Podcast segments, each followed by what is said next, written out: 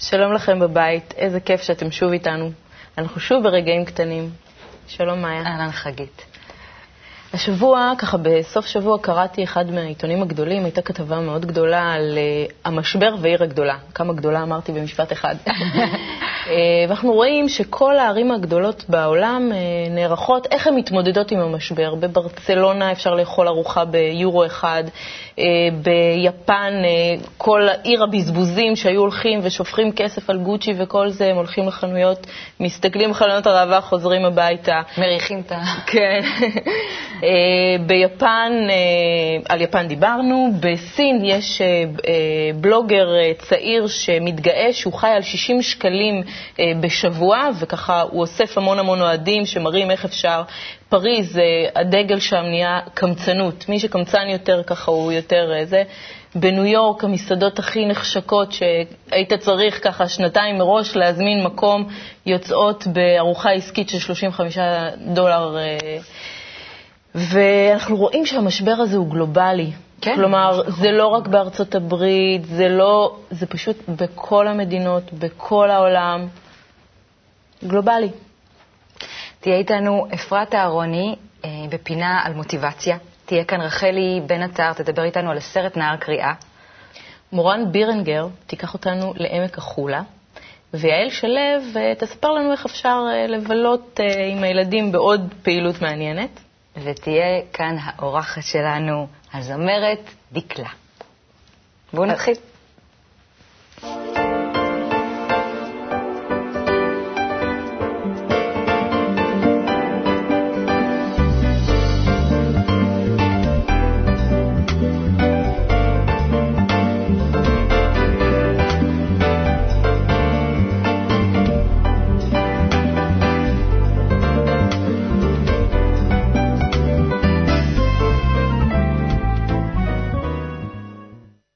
שלום אפרת. שלום מאיה. מה שלומך? מצוין. מה הבאת לנו היום? את זוכרת את uh, מוטי חטושווילי מלרדת בגדול? אוי, את מתקילה אותי פה, אבל אני חושבת שהשם מוכר. מוכר, אז אני דווקא מהעיתונים יותר. אה. גם, גם מהעיתונות, הוא היה ככה סטאר רציני, בכל מקום שמעו עליו, הוא ככה באמת השתתף לפני שנה וחצי בתוכנית הריאליטי לרדת בגדול.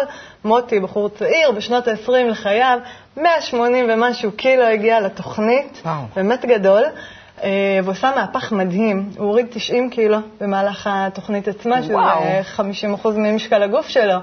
כן, זה באמת uh, מטורף. פי שתיים מהרבה אנשים אחרים. כן, נכון. ו...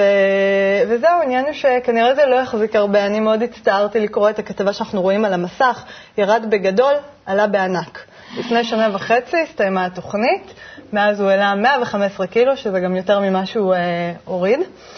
אה, ככה עשו עליו באמת איזשהו תחקיר, ניסו לברר בעצם מה, מה קרה, איך זה שהוא העלה את כל המשקל בחזרה. והסיבה העיקרית הייתה שבעצם אה, הוא מאוד נהנה מאור הזרקורים, גם ראו את זה, הוא ככה פלירטט עם המצלמות, רקד, פיזז לו, אה, והוא מאוד אהב את השואו הזה. וברגע שזה נגמר, ואור הזרקורים קבע, חזר לחיים הרגילים שלו.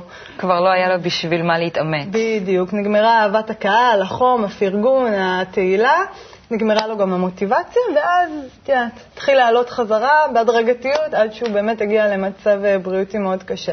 וואו. אמ, אנחנו רואים שככה תהילה זה משהו שהוא חתיכת drive בשביל אנשים, באמת משהו שנותן לנו תמריץ מצוין אה, לעשות דברים, גם כמו להוריד 90 קילו. ועוד הרבה אמ, דברים התהילה מושכת. אה, נכון. אנחנו יכולים לראות פה כתבה אה, נוספת, מפלצות התהילה. מדובר על בנות נוער שמוכנות להשתתף בכל דבר, החל משירה ו- ומשחק ודוגמנות, whatever, רק שיעצרו אותם ברחוב. רוצות להיות מפורסמות. זה משהו שככה מאוד אה, מאפיין, נראה לי, את הנוער היום. כולם רוצים להיות כוכבים. לא רק את הנוער, את יכולה לראות בריאליטי שלא רק את הנוער, גם מבוגרים. נכון, כולם מוכנים לעשות הכל בשביל פרסום, בשביל כבוד, אבל לא רק הדברים האלה הם באמת איזשהו טריגר, גם כסף. אה, בהחלט זה משהו שמניע אותנו, ואנחנו מוכנים לעשות הרבה בשביל כסף. הבאתי פה שני מחקרים מהארץ. הראשון, מחקר תגמול כספי, עוזר למעשנים להיגמל מסיגריות. עשו, באמת? אה, זה מעניין. כן, ניסו, ניסו, הייתה קבוצה שנתנו להם אה, באמת אה, כסף, קבוצת ביקורת שלא קיבלה כסף, ובקבוצה שכן היה להם תמריץ כספי, פי שלושה הצליחו להיגמל ולהחזיק בזה. אז ריאליטי הבא אה, להפסיק לעשן. גמילה מעישון, או נכון. גמילה בכלל, זה יכול להיות אה, מגניב. כן, ומחקר נוסף מהארץ, תלמידות שהובטח להן מענק כספי הצליחו יותר בבגרות, הנה גם אנחנו יכולים לראות. יפה מאוד. אה, כנראה שהפתרון אה, למצוקת משרד החינוך זה לשחרר כן. את התלמידים, כנראה שכסף... אה, במקום שיעשו זהו. בתי ספר פרטיים שההורים נותנים את הכסף, ייתנו שהילד... ישר את הכסף לילדים. וכולם יצליחו.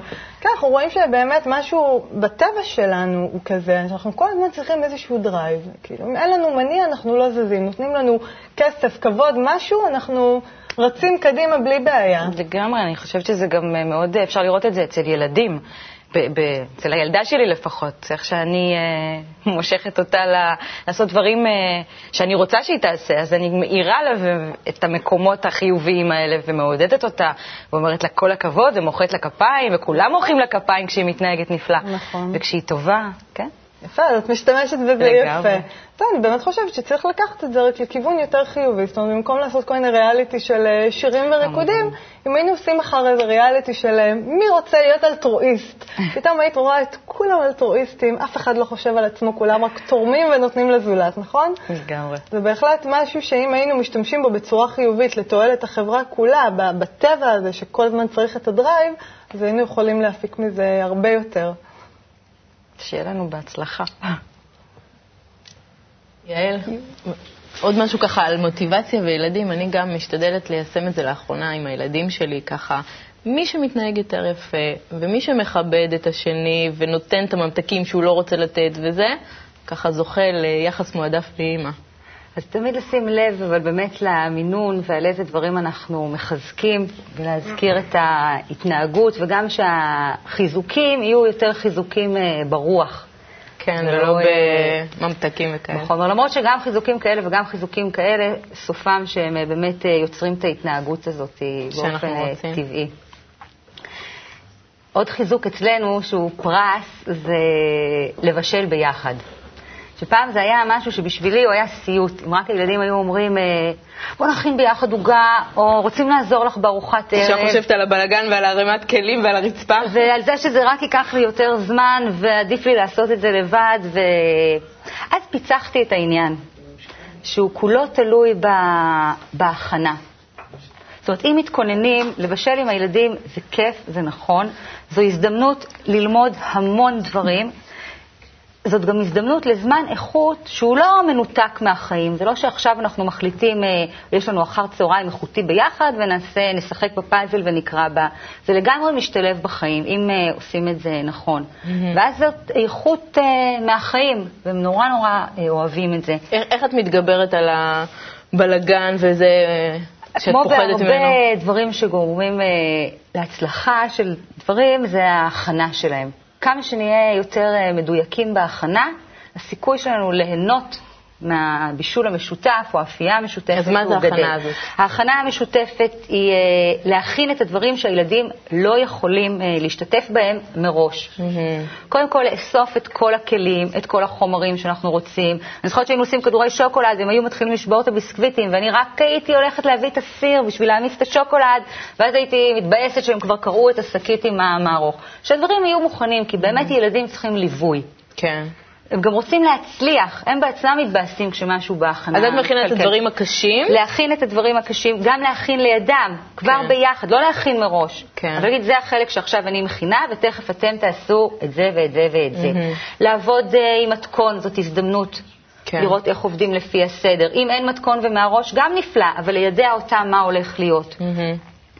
אה, לשתף אותם בתהליך, לתת להם דברים שהם יכולים להצליח בהם. ואם יש משהו שאנחנו, יש לנו הרגשה שהם לא יצליחו, אז להגיד, בוא תנסה, זה מאוד מאוד קשה, אבל בוא תנסה לעשות לבד. ואז כשהוא מצליח, אז אתה ואז נותן אם לו הוא את ה... מצליח, הכל בכיף, ואם לא, אז גם לא קרה כלום, כי זה מלכתחילה היה נורא קשה. אבל באמת להקפיד לתת להם את הדברים שהם יכולים לעשות, לעשות איתם ולזכור שאנחנו פה בשביל ליהנות. מזה, גם אם זה קצת מלכלך, לקחת מראש פרק זמן יותר ארוך לקחת נשימה עמוקה. עוד לפני, ואז תראו שנהנים מזה. זאת הזדמנות ללמוד איך דברים אה, נעשים, איך מכינים, אה, את הסיבה. אנחנו... ואז הם גם יותר מעריכים את מה שאנחנו נותנים להם לאכול, כי הרבה פעמים הם לא מעריכים את זה בכלל. הערכה זה דבר אחד, והידע הוא הדבר השני. אנחנו לפעמים חושבים, זה כל כך נסתר להם, מאיפה השניצל נהיה שניצל. אין להם מושג שהיה שם. אפשר להתחיל לראות מקור של דברים. בקיצור, זאת הזדמנות נפלאה, גם בשביל לראות את מה שנסתר להם, איך מכינים אותו, וגם על שיתוף פעולה. זמן ביחד. באמת שלכל אחד יש את התפקיד שלו, גם הם רואים איך כל מצרך בנפרד הוא הכרחי מצ... כן. לתבשיל, וגם איך כל, או דליה או אלבי, כל אחד יש לו יכולת אחרת שעוזרת אה, וביחד בפעילות. יוצרים משהו. ואיך ביחד, האנשים והמצרכים ואימא והסבלנות והרוח הטובה. אה, יוצרים את התוצאה, שבסוף יש גם תוצאה של משהו שאפשר ליהנות ממנו וליהנות איתו אה, אחרים. אז שוב, נתת לי עוד טיפ שאני הולכת ליישם בבית. רק באמת לקחת את הזמן, להתכונן ולקחת את הזמן, והנאה מובטחת. תודה, יעל. דקלה, שלום, מה שלומך? תודה. מכנים אותך דיבה, זמרת נשמה מזרחית. מזרחית? יש כל מיני כינויים. אה, יש לך ייחודיות ווקאלית ממש יוצאת דופן, ממש חודרת. התקליט הראשון שלך, אהבה, מוזיקה, יצא בשנת 2000, והוא זכה לביקורות נלהבות, התאהבו בך גם בחו"ל. אחר כך בא עולם ב-2004, התקליט השני. שיש בו גם את השיר והמשפט האלמותי הזה, אין לי עולם אחר בשבילך, אני רוצה לסלסל את זה כבר. ואת אוטוטו בתקליט אה, שלישי. כן, זה גם המקום אה, ככה לומר שאת זו שכותבת ומלחינה ומעורבת בכל היצירה של התקליטים שלך. נכון. המוזיקה שלך לא נפרדת מהמוזיקה המצרית. את ממש ינקת אותה בילדות, אה, זה המצע שלך, השורשים שלך. את זוכרת רגע בילדות שהקשבת למוזיקה הזו? את זוכרת. רגע מיוחד שיכולת? כן.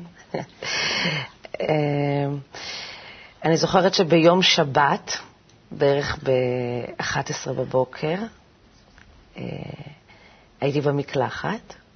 אה, בת כמה היית? הייתי בת, אה, אני חושבת, 13, 14.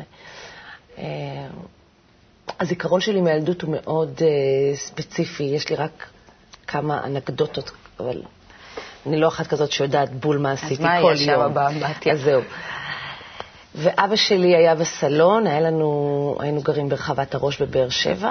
אבא שלי היה בסלון, החלונות היו פתוחים, היה קיץ. אני חושבת שאימא שלי הייתה למטה, בספסל, זו הייתה שכונה כזאת של 400 איש, והוא שמע את עבד אל-חלים.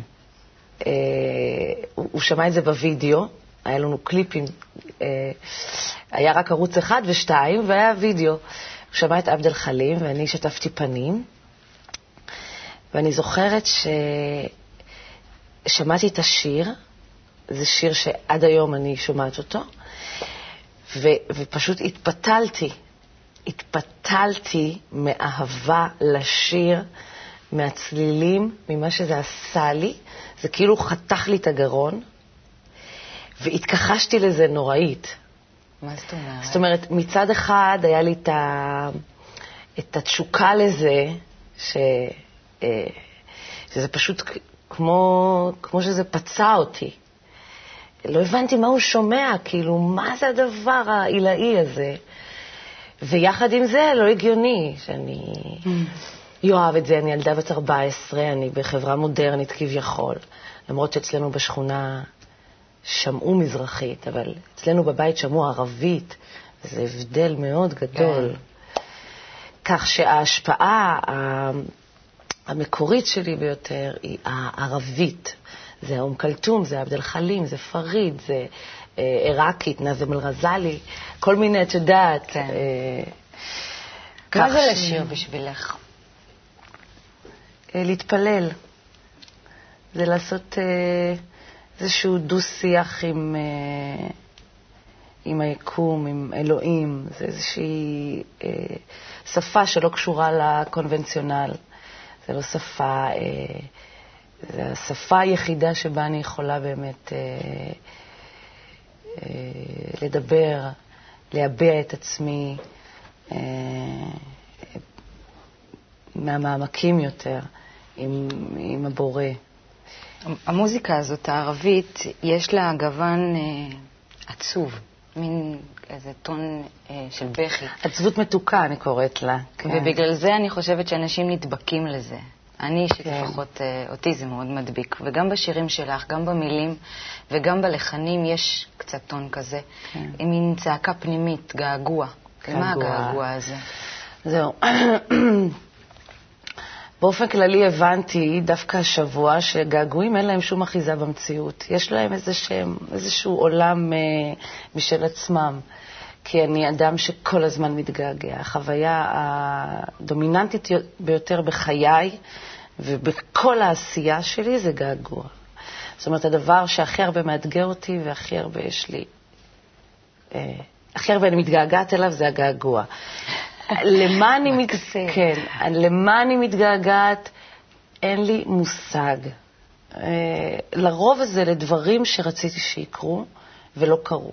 אין שום אה, מציאות שנקראת געגוע. זה, זה משהו שהוא מעבר ל, למה שאני חוויתי, ואני מתגעגעת לפינה החסרה הזאת. כל הזמן הכתיבה, וכל הזמן השירה, וכל הזמן העשייה, וכל הזמן היחסים. אה, עושים לך את זה. זה הגעגוע, אני חושבת שה... אמרת שאת מתפלל, שאת, אה, כשאת שרה את מתפללת. כן. איזה תפקיד יש לקהל בתפילה הזאת? אה, לזעוק יחד איתי. זה כמו ביום כיפור. היופי הוא שכולנו צמים יחד, אז הזעקה היא יותר גדולה. ככל שהזעקה יותר גדולה, כך אולי התפילה תיענה ויהיה קץ לגעגוע הזה, כי הגעגוע הזה הוא בעצם הדבר שכל כך אה, מטשטש. האלבום הראשון שלך אה, היה מאוד ייחודי. בנוף הישראלי. עמרן שם טוב הפיק אותו. עולם uh, כבר היה יותר קומוניקטיבי במושגים של הפלייליסט, ואת אומרת שגם התקליט הבא שלך יהיה עוד יותר מתקשר. אז אני רוצה לשאול מה קרה. זה את מתפשרת או דווקא מתחברת? אני, קודם כל, אני, אני אה, אישה שמאוד מאוד לא מתפשרת, לא מתוך אילוץ, מתוך אה, אופי. אני לא אדם שמתפשר, למרות שאני די פשרנית. זה הבדלים מאוד גדולים. נכון. אני אה, הוצאתי את האלבום לפני תשע שנים, את אהבה מוסיקה. אה, הרבה דברים קרו בתשע שנים. תשע שנים זו תקופה מאוד מאוד ארוכה. השתניתי, עברתי דברים. אה, להוציא אלבום ראשון זה, זו חוויה יוצאת דופן, אבל היא שוב פעם לא קשורה כל כך למציאות. אה, הנגיעה עם הקהל, עם הפלייליסט, עם התקשורת, עם החלונות שהאלה מביאים אותך לעוד מקום שהיה בך. ואת האלבום הזה עשיתי עם חבר'ה בשם דיז'יאק, חבר'ה מצוינים, שאני חושבת שהאלבום הזה הוא בעצם איזשהו אה, פינל של הסדרה אהבה, מוזיקה, עולם, ועכשיו האלבום החדש, שהוא בעצם מסכם את כל ה... את כל האירוע, מה שהם כן. הטרילוגיה דקלה, כן. יפה. אני עוברת איתך, דקלה, לשאלון קצר, שאלון פינג פונג. שאלות לא לסבך אותי, כי אני... תשובות קצרות. למה? זה פשוט, זה קצר. אוקיי. הדבר הכי טוב שאפשר להגיד עלייך. עליי? אני טובה. איזה מעניין. תודה לאל. מה החולשה הכי גדולה שלך? שלא עונים לי לאס.אם.אסים מהר. אה, מה מצחיק אותך? אח שלי עזרא. מה מוציא אותך מדעתך? שלא עונים לי לאס.אם.אסים. הרבה דברים, מלא דברים מוצאים אותי מדעתי. כשהיית קטנה חלמת להיות? זמרת. איפה תהיי בעוד עשר שנים? אין לי מושג. טיפ קטן לצופים שלנו בבית לחיים טובים. אוי אוי אוי, יש לי מיליון טיפים, אבל... אחד אה, אה, שעולה לך לראש. לקום בבוקר, אה, לשמוע, להשתדל לקום בבוקר עם אנשים שמחייכים אליכם. לא להתעצבן בבוקר. לא להתעצבן בבוקר. לנסות כמה שיותר להעביר את זה, להעביר את התקופה הזאת של הבוקר בנעימות. תודה רבה. בא לך אה, לתת לנו קצת כמה... בא לי, האמת היא שבא לי. האמת היא שבאתי לפה, לא היה בא לי ועכשיו בא לי. איזה כיף. אוקיי. אני אשיר אה, שיר מ... אני לא אשיר את כל השיר, אני אשיר ככה עד, ש... עד שימאס לי. אה, שיר מ... מהסרט ונגו. אוקיי. נייס פלמו. וואו. אוקיי. זה בלי ליווי, אז אל, תת, אז אל תתייחסו אם יהיה זיופים. זה עכשיו ככה, פעם ראשונה בהיסטוריה שאני עושה את זה בלי ליווי. ננסה, נראה מה יהיה. מקסימום שיסגרו את הטלוויזיה.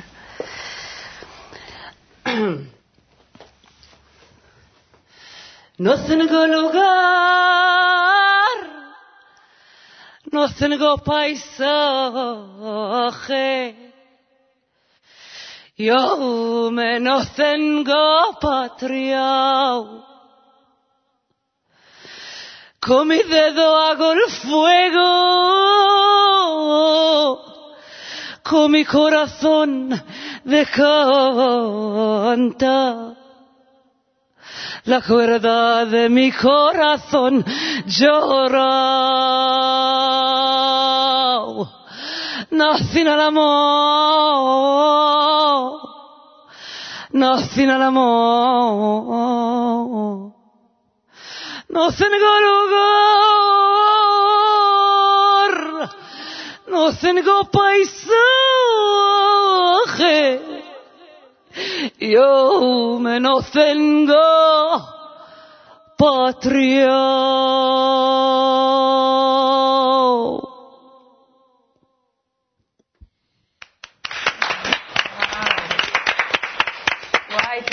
תזמורת ענקית בשבילך, את מדהימה, תודה רבה רבה רבה רבה. תודה רבה לך.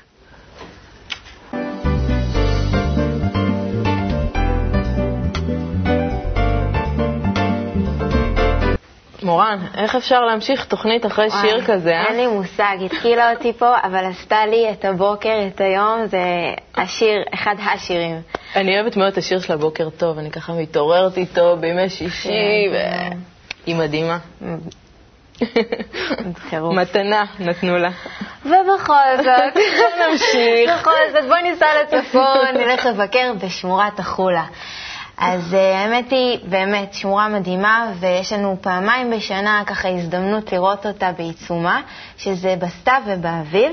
Uh, אנחנו נוסעים על כביש ראש פינה, קריית שמונה, כביש מספר 90 לכיוון צפון.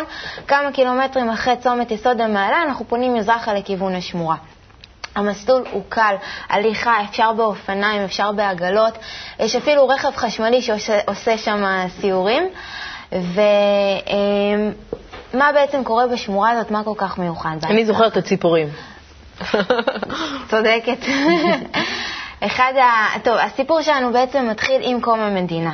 יש את עמק החולה, עמק פורה במים, המון אגמים וביצות, וצמחייה וחיות מכל הסוגים. ומה שקורה זה שמחליטים לייבש את העמק הזה בשביל להקים שם, לפתח שם את החקלאות, שטחי חקלאות והקמת יישובים. חובבי הטבע, למזלנו, נלחמים להשאיר את אזור האגם המיוחד עם החיות והצמחייה כשמורת טבע, והם מצליחים, מדינת ישראל מכריזה עליה כשמורת הטבע הראשונה בישראל. מה כל כך מיוחד שם? ייבשו את כל האזור, אבל את השמורה נכון, לא. מייבשים אוקיי. את כל 90% מעמק החולה, ואת השמורה הזאת משאירים ככה כשמורת טבע. אמ, ככה, הסיפור שלנו מתחיל לקראת החורף. כשבאירופה ובאסיה הקרות הכל מתחיל לקפוא ונעלם לנו מפני השטח לאט לאט הצמחייה ובעלי החוליות שהם בעצם המזון של הציפורים. והציפורים החמודות האלה שנשארות להן רעבות וקפואות מתחילות במסע הנדידה שלהן. הן נודדות מאירופה ואסיה לכיוון אפריקה החמה בסתיו, כשנקודת המפגש שלהן, של היבשות, זאת ישראל, והן עוצרות כאן. בחזור באביב, הן שוב פעם עוצרות כאן.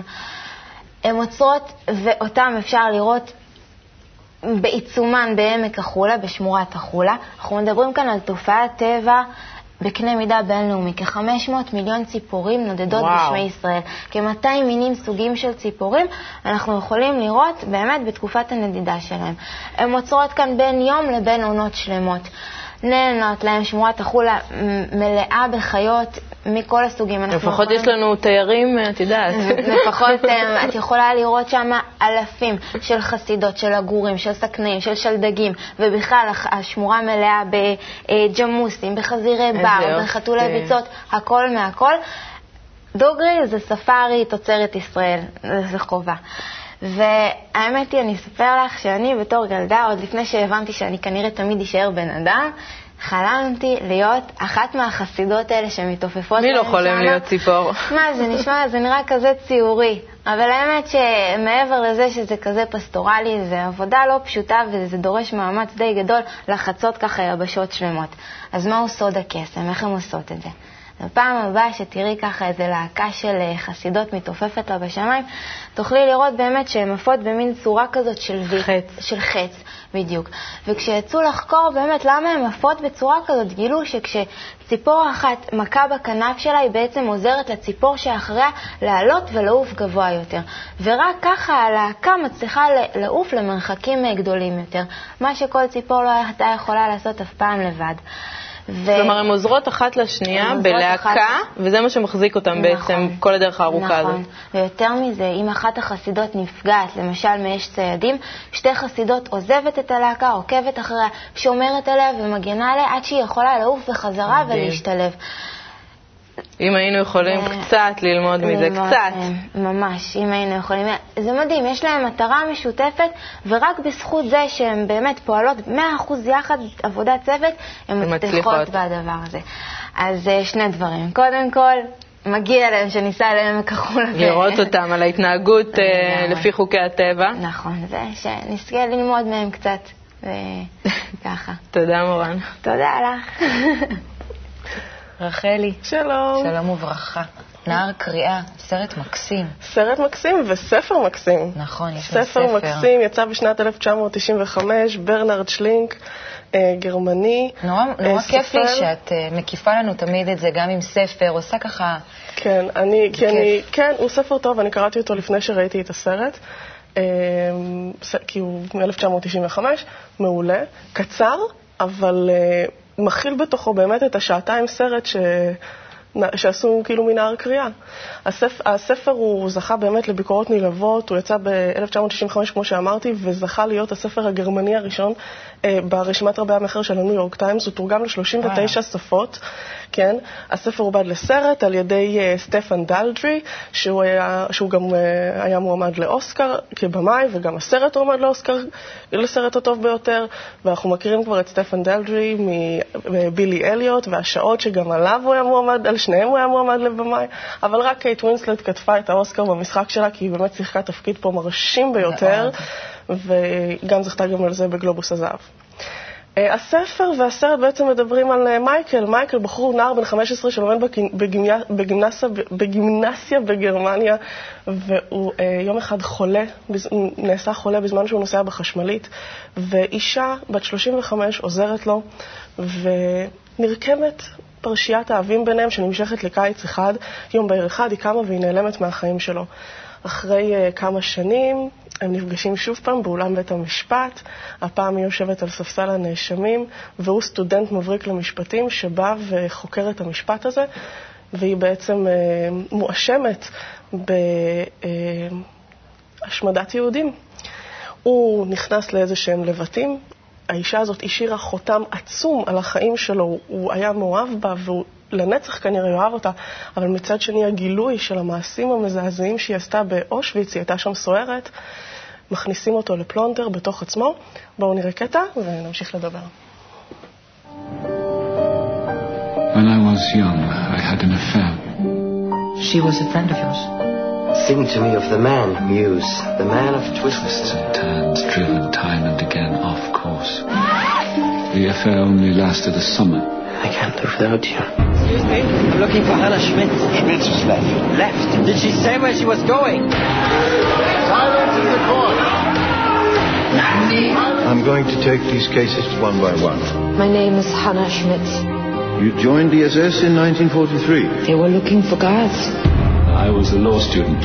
I remember very clearly. Societies think they operate by morality, but they don't. You keep telling us to think like lawyers. What are we trying to do? We are trying to understand. Did she acknowledge the effect she'd had on your life? She had done much worse to other people. You were picking women out and saying, you and you and you have to be sent back to be killed. No, no. Have you spent much time thinking about that? It doesn't matter what I think. It doesn't matter what I feel. The dead are still dead.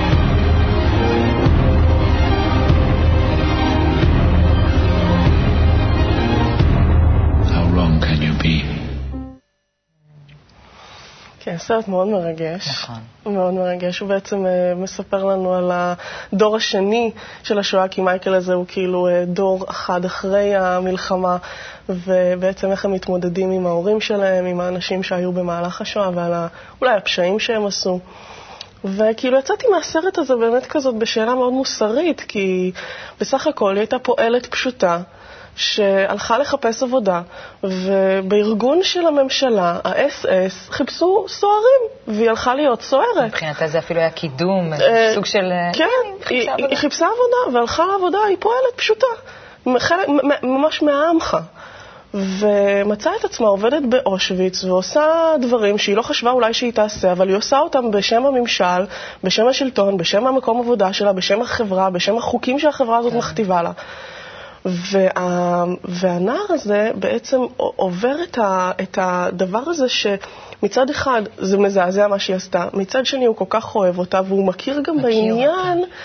של איך באמת חברה ביחד עם מצפון אישי של בן אדם הולכים ביחד.